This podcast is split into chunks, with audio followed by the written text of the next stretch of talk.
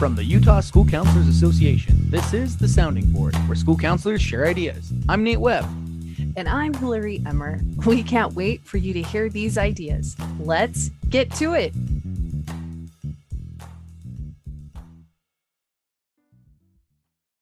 Welcome, Utah School Counselors, to this week's episode of The Sounding Board. We are excited to have Heidi Alder here. Um, at least I'm really excited because um, she is a school law attorney and she is the guru to all things FERPA and PURPA. We're going to talk about all that um, and hopefully um, make things feel less scary. there you go. Maybe demystify it a little bit. So I don't know, Heidi, maybe share a little background on what you do, kind of how you ended up in this position, and then um, we can kind of get into the nitty gritty of sure. the law.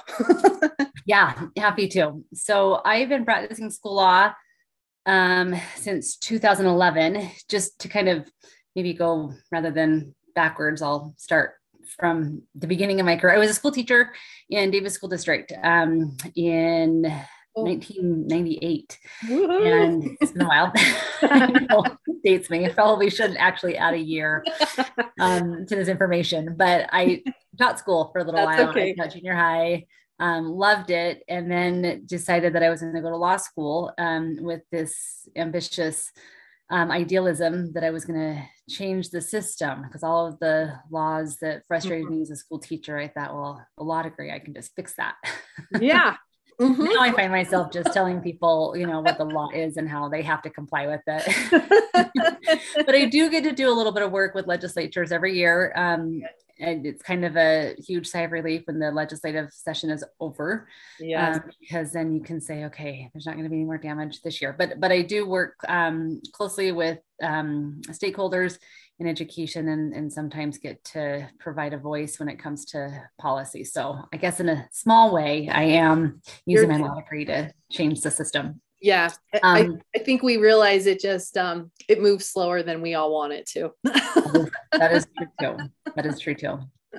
Um, so after law school, I practiced law for a little while at a um, just a law firm that kind of did everything, and I hated it. I felt like my my soul was being sucked dry oh, no. after working with kids in the school system. I think anything else is kind of a, a very depressing job. So I quit and went back to teaching school at a private residential treatment center. And while I was teaching, I taught English and history. I actually did some contract work with the State Board of Education as a hearing officer for cases involving allegations of educator misconduct. And then within about three years, a position opened up in, in that department, the Department of the, the Professional Practices and the legal department. And so I went to work at Utah State Board of Education for, again, about three years as an investigator oh. into allegations of professional misconduct. And then also just as a legal mind. Yeah. would call and I'd ask questions and then I'd be able to, to help with the um, legal part of schools. Yeah, definitely.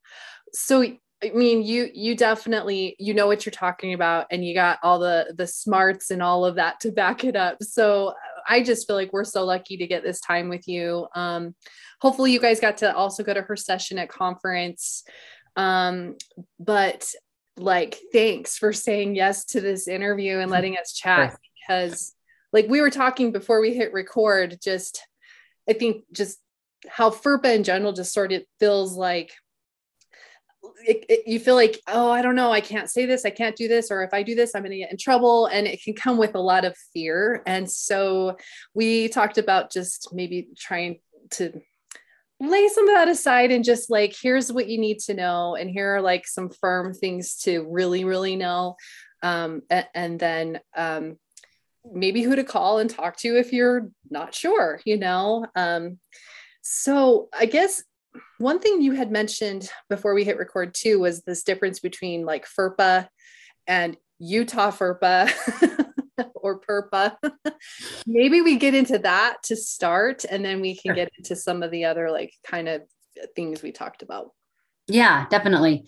So, FERPA, Family Education Rights to Privacy Act, is a federal law that was passed in the 70s. And it's really all about the privacy of student records. But it's both the privacy law and an access law. So it's not just privacy, but it also um, requires schools to allow parents and legal guardians to access education records. An education record is defined, and then of course there's all these exceptions that mm-hmm. allow schools to share education records or information from an educational record without parent consent. But at its most basic level, FERPA says schools cannot share education records without parental consent, unless mm-hmm. there's an mm-hmm. exception. Yeah. And parents have a right to access a kid's education record. So that's FERPA.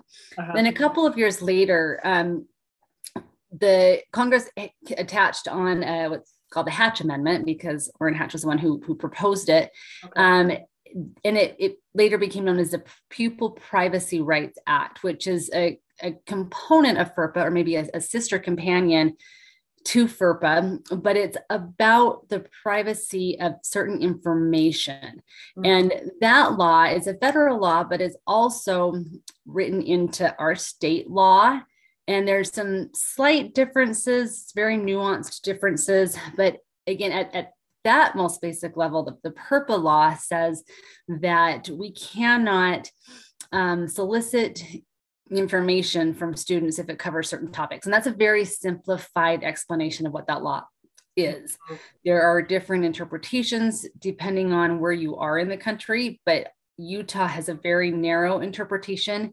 The law itself talks about providing surveys and questionnaires um, and, and, and not being able to get information through these surveys and questionnaires. But in, in Utah, it's been interpreted even more, like I said, I don't know, narrowly or broadly, it's interpreted in, in a way to mean that even asking oral questions, verbal questions about these certain topics that are outlined, there's eight specific topics that are outlined in the law, would be problematic without parental consent. Mm-hmm. To take it a step further, even if a court were to say, actually, no, that's not what PURPA says. PURPA's not nearly that that broad. It really yeah. is just more narrow. Yeah. The educator standards that the Professional Practices Commission enforces, which is what I used to do, investigate and uh, uh, prosecute violations of those those standards, do get into more of the broad interpretation that getting kids and soliciting information from kids that are really um, about topics that are more private crosses boundaries in a way that shouldn't shouldn't be done. Mm-hmm. So whether or not you or another attorney or a court were to say, well, PURPA doesn't really say you can't ask these questions, there, there could be some potential licensing consequences for boundary violations when an educator or including counselors yeah.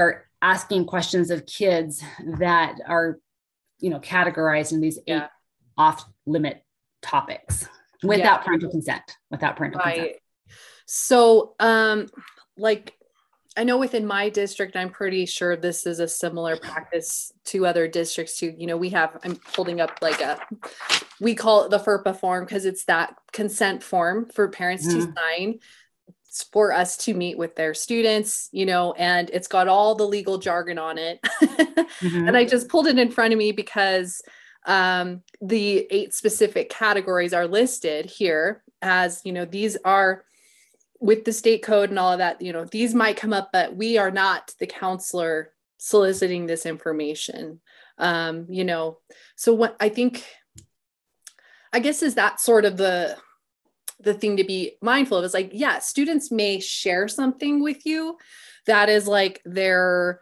uh, political affiliation but you're not the counselor actively asking them about that um you know and, but it it doesn't mean if you know if they're talking about that you can't be like oh that's sorry we can't talk anymore. Get out of my office you know maybe talk right. through sort of that i mean and one of the things on here is mental or psychological problems you know and, and that's like us right so yeah.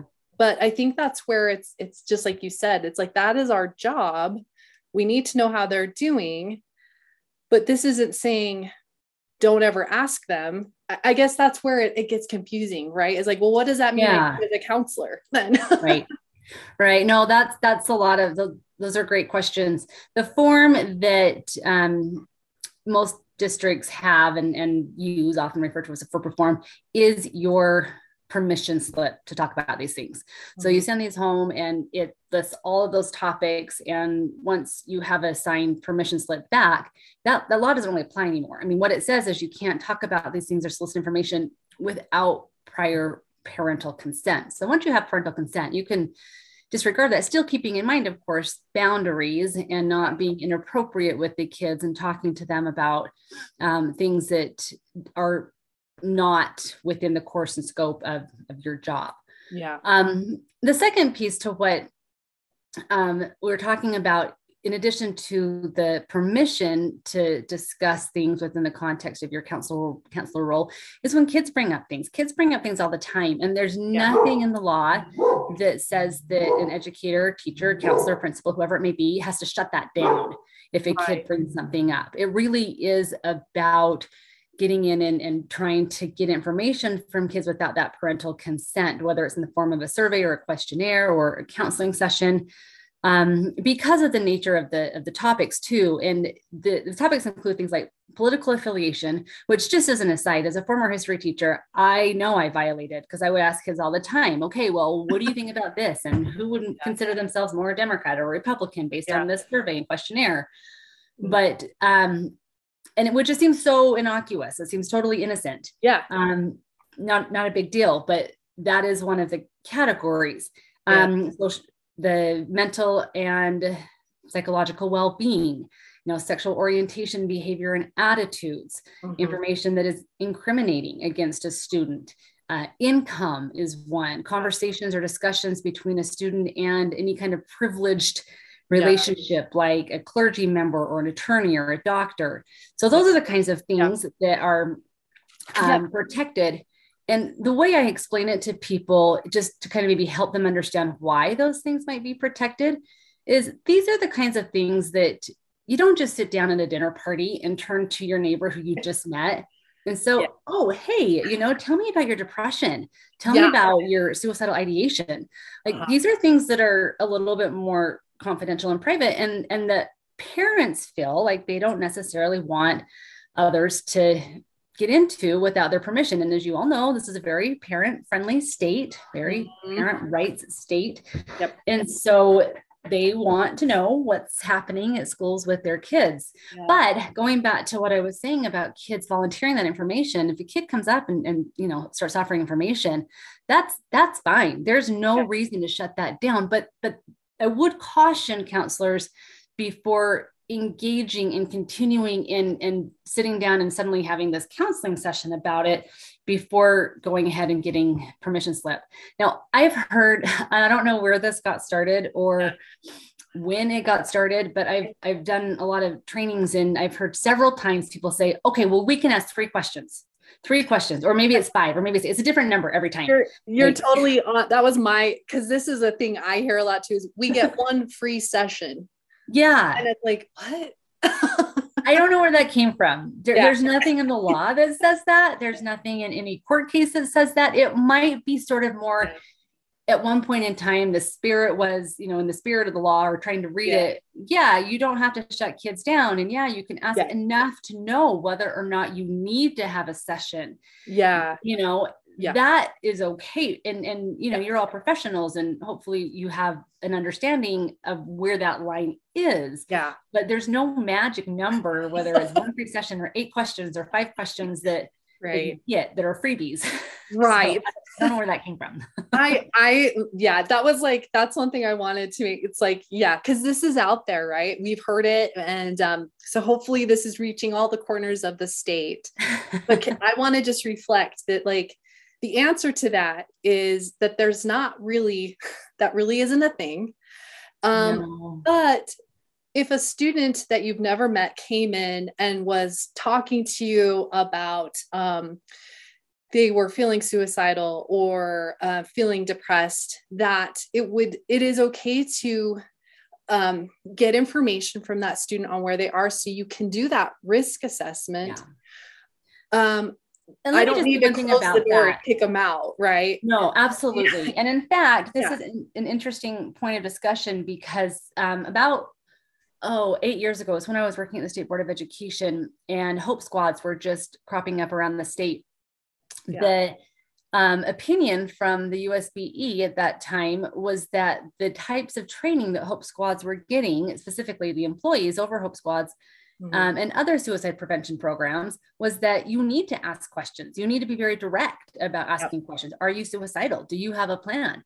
Yeah. And um, the State Board of Education had said, well, we we think that that technically violates this law. And so the I can't remember who it was, but someone requested an opinion from the state attorney general's office, and the state attorney general's office um, confirmed that yeah, probably that is a technical violation of the law. And so as a consequence, Steve Eliason, who's a representative that runs a lot of legislation for student uh, suicide prevention, mm-hmm. ran a bill that has been incorporated into the law for the past eight years that is specifically about suicide and self harm. Mm-hmm. That where an employee has reason to believe that a student is suicidal or engaging in self harm or going to, you can ask those questions for the purpose of getting that kid help and letting parents know. Yes. So just that. just to be clear, when it comes to suicide, self-harm, you can absolutely move in even if it's a, you know, mental or psychological problem. Yeah, absolutely. Yeah. I, I think with that thank you for pointing that out because I do think that is where a lot of that concern comes from. And so, yes, we want to make sure kids are safe and that they're okay and yeah. that we do like i always think of it if it was my own child i would want the person at the school that talked to my child to let me know that they had this conversation so mm-hmm. that i the parent could do something with that and make sure yeah. that i'm following up on my end exactly um, but i think if we were to even take it like bigger picture maybe something not so urgent um can I give you an example? Because here's another yeah. one that comes up a lot. And this this yeah. is a tough one. So a kid comes in and says, I think I might be gay, or I'm transsexual and you know, I'm transgender and I don't want to talk to my parents about it. And I don't know what to do. And and what do I do? You know, that sexual behavior, orientation, or attitudes is another topic on that list. And that's a very fine line to walk because, on the one hand, you do not want to shut those students down. I mean, these are some of the most um, marginalized groups of students in our schools with a very high suicide rate. And the last thing you want to do is kick them out or make them feel like you are not wanting to hear what they have to say. Yeah on the other hand, sitting him down and saying, Well, tell me all about it. You know, yeah. when, when, Joey walks by, are you attracted to him? Or, yeah. you know, what's it what's it like? I mean, having that kind of a conversation yeah. could could be problematic. Yeah.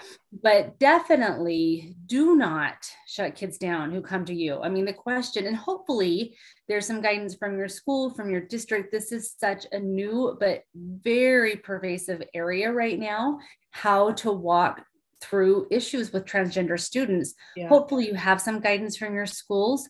I would certainly suggest asking that first question Do your parents know? You know, does yeah. anyone else know? Let's maybe get the administrator involved and encourage kids to communicate with their parents. Yeah. But there might be good reason that a kid doesn't want to tell his or her parents at that point in time. And I would again defer to your school as to what that uh, that practice is, but yeah. there is no law that says you have to call parents when a kid comes out, just to be clear about that too. I thank you so much because I think that is exactly these are like these big areas that we get into and um that's the fair point because that may not be a good situation, right?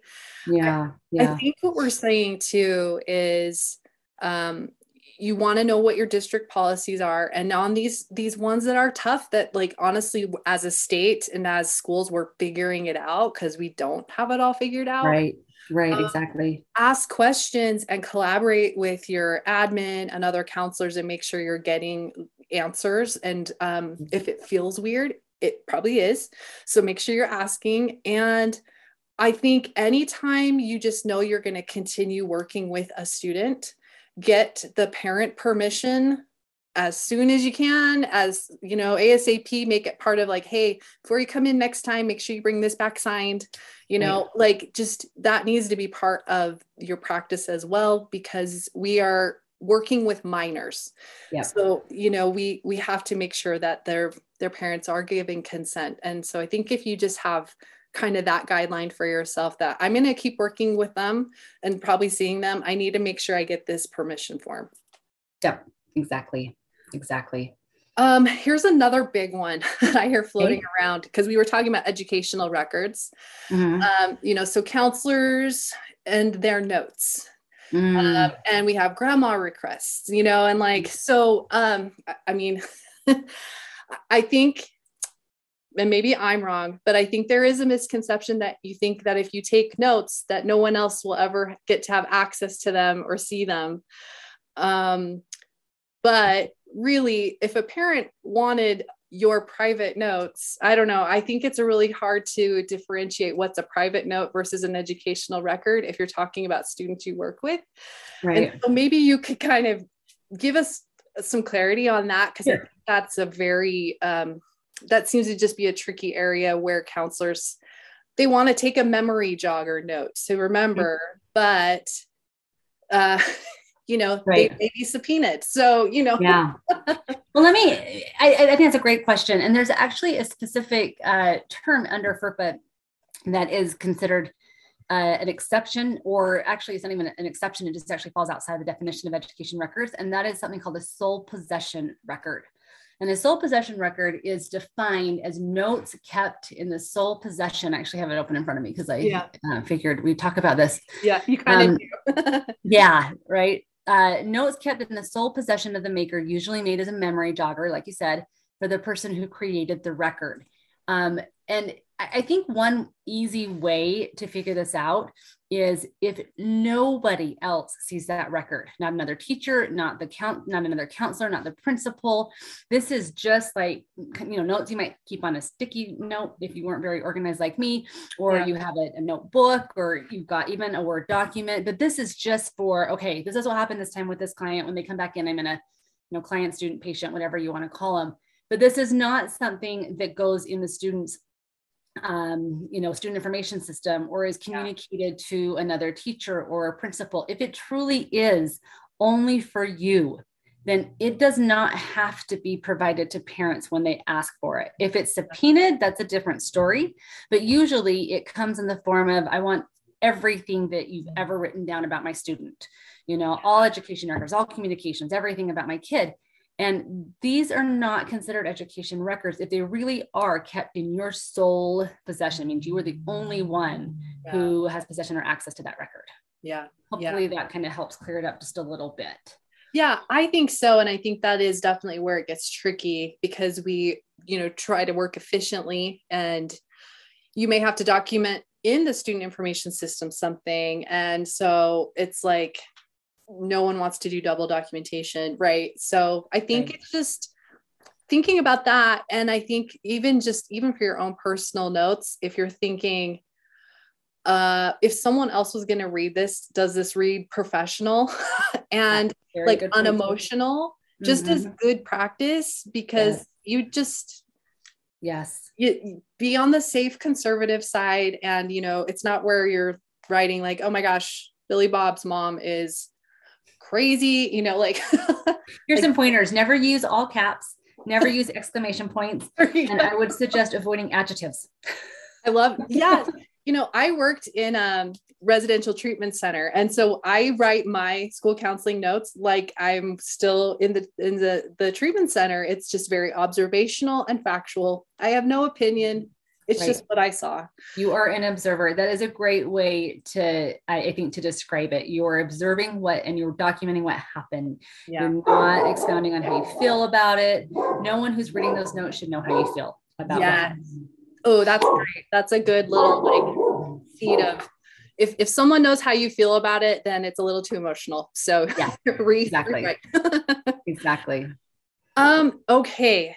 Eh, I, we could talk all day because there's so many what ifs, so many like crazy little things. Um, so I don't know. We may have to do another one of these, but like okay. as a as a wrap up today, is there anything else just kind of of the big ones you want to make sure to clarify mm. or like here's a really big one to be aware of or a new one? I don't know. Just any kind of parting thoughts, which is probably really yeah. no, there there are so many, and so many that I talked about at the conference.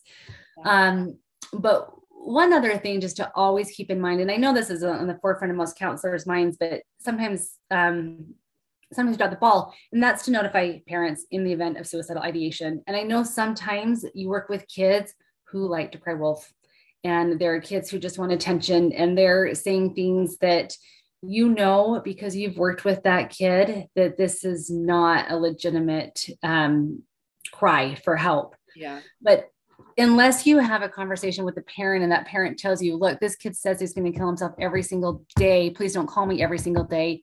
If the parent does say that, put that in writing, have the yeah. parent put that in writing. Absolutely. But otherwise, make that call, send that email. You know, even if it's, hey, Joey came in again today and made some statements. I just want to let you know.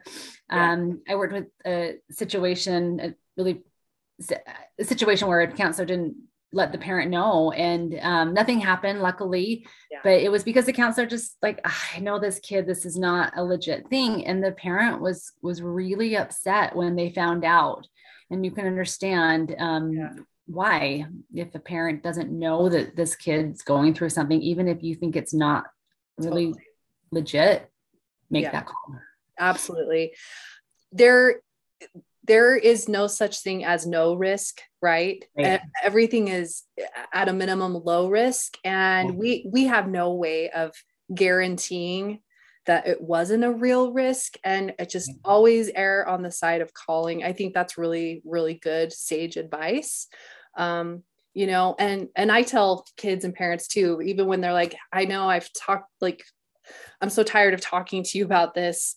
and there you can tell they're frustrated. And it's like, I just, it's like if someone yelled bomb on an airplane, we're all going to overreact to this degree. And I'm going to do it every time I know. But I just, I want you to know I will call you and just so you know. But it, it's just, um, we we just have to to you know protect those students the families mm-hmm. and ourselves you know yeah, like exactly. we really can't say there is no risk ever so exactly.